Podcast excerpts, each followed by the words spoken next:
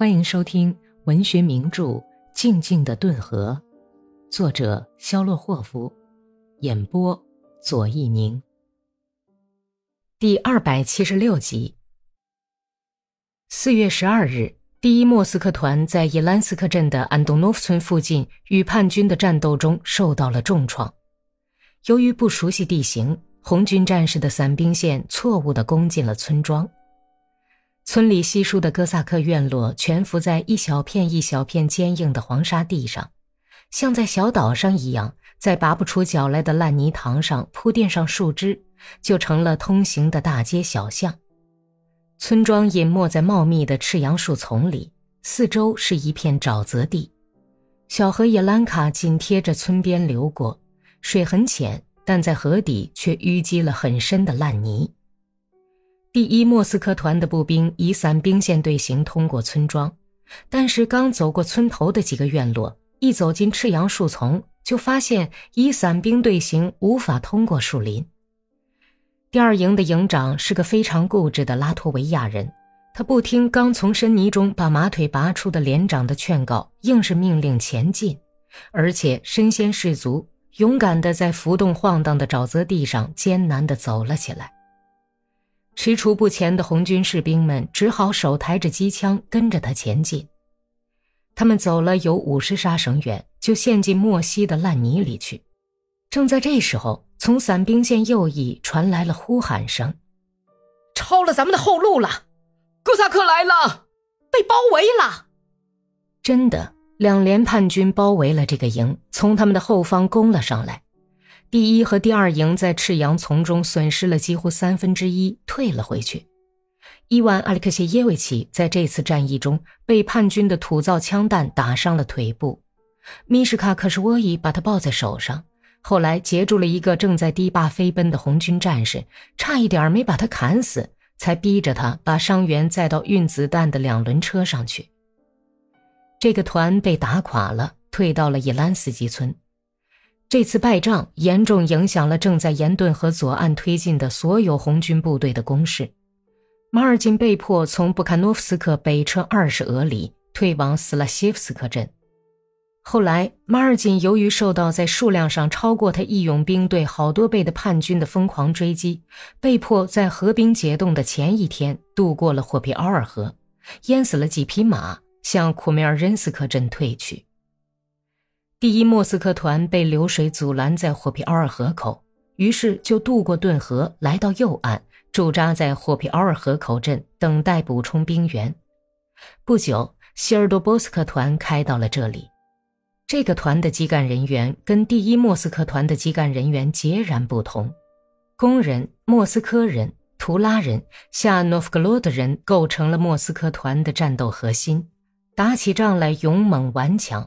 曾多次跟叛军进行肉搏战，每天都要死伤几十人，只是在安东诺夫斯基村中了敌人的圈套之后，才暂时撤出了战斗。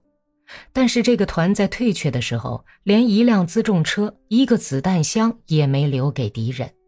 但是希尔多波斯克团的一个连在亚克金斯基村边的第一次战斗中就没有顶住叛军的骑兵冲锋，垮了下来。他们一看见哥萨克的旗阵，就跳出了战壕。要不是那些共产党员机枪手们用猛烈的机枪火力打退了哥萨克的冲锋，毫无疑问，这个连定会被全部砍死。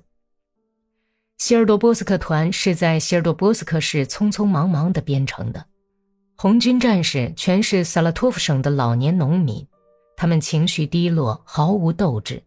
最糟糕的是。连队里有很多不识字的人和来自各村的一些富农出身的家伙。团里的指挥人员有一半是旧军官，政治委员是个意志薄弱、毫无主见的人，在红军战士中毫无威信。而那些叛徒，团长、参谋长和两个连长决心要把这个团拉出去投敌。他们就在什么也看不见的共产党支部的眼皮底下，通过那些钻进团里的具有反革命情绪的富农分子来进行瓦解红军战士的罪恶勾当，进行反对共产党员的巧妙宣传，散布谣言，使人们根本不相信镇压暴动的斗争能获得成功，为拉出这个团去投敌做准备。史托克曼和三个希尔多波斯克团的人同住在一所房子里，他不安地观察着这几个红军战士。自从有一天跟他们激烈的争论之后，史托克曼最终认识到这个团已经大难临头。四月二十七日已是黄昏时分，希尔多波斯克团第二连的两个战士来到这所房子里，其中一个姓格里加索夫。也没有问候，就带着恶意的微笑看着史托克曼和躺在床上的伊万·阿里克谢耶维奇。嘿，这仗啊，可真是打够了！家里亲人的粮食正被征集，可我在这儿却不知道为什么要打这场仗。不知道为什么要打仗吗？史托克曼严厉的质问说：“是啊，不知道。哥萨克也是跟我们一样的庄稼人。”我们知道他们是为了反对什么才暴动起来的。我们知道，混蛋！你可知道你是在替谁说话吗？你是在替白卫军说话。一向很镇定的史托克曼发起脾气来了。你别太混蛋了，不然你会挨揍的。你们听见了吗，弟兄们？哪儿来了这么个玩意儿？哎，别叫，别叫啊，大胡子！你们这号人我们见的可多了。另一个身材矮壮、像面粉口袋似的家伙插嘴说：“你以为你是共产党员就可以随便掐我们的脖子了？小心点儿，不然我们就把你打得浑身都是洞洞。”他用身体遮住瘦弱的格里加索夫，两只短粗有力的胳膊放到背后，闪动着眼睛朝史托克曼逼了过去。“你们这是怎么了？都跟白匪军唱一个调调啊！”史托克曼使劲推开向他逼来的希尔多波斯克团的战士，气喘吁吁地问：“那个战士踉跄了一下，脸气得通红，要上来抓史托克曼的胳膊，但是格里加索夫拦住了他：‘别理他了，这全是反革命言论，我们要把你们当做苏维埃政权的叛徒来审判，把全团都送到法庭上去是办不到的。’跟史托克曼同住的一个红军战士回敬说。”几个人都支持他的意见。共产党员又发糖又发香烟，可是我们什么也没有。你胡说！我们领的东西跟你们一样。伊万·阿里克谢耶维奇在床上欠起身子喊。史托克曼没有再说话，穿上衣服走了出去。那些人也没有拦阻他，但是用一阵嘲笑的呼叫把他送走。本集播讲完毕，感谢收听。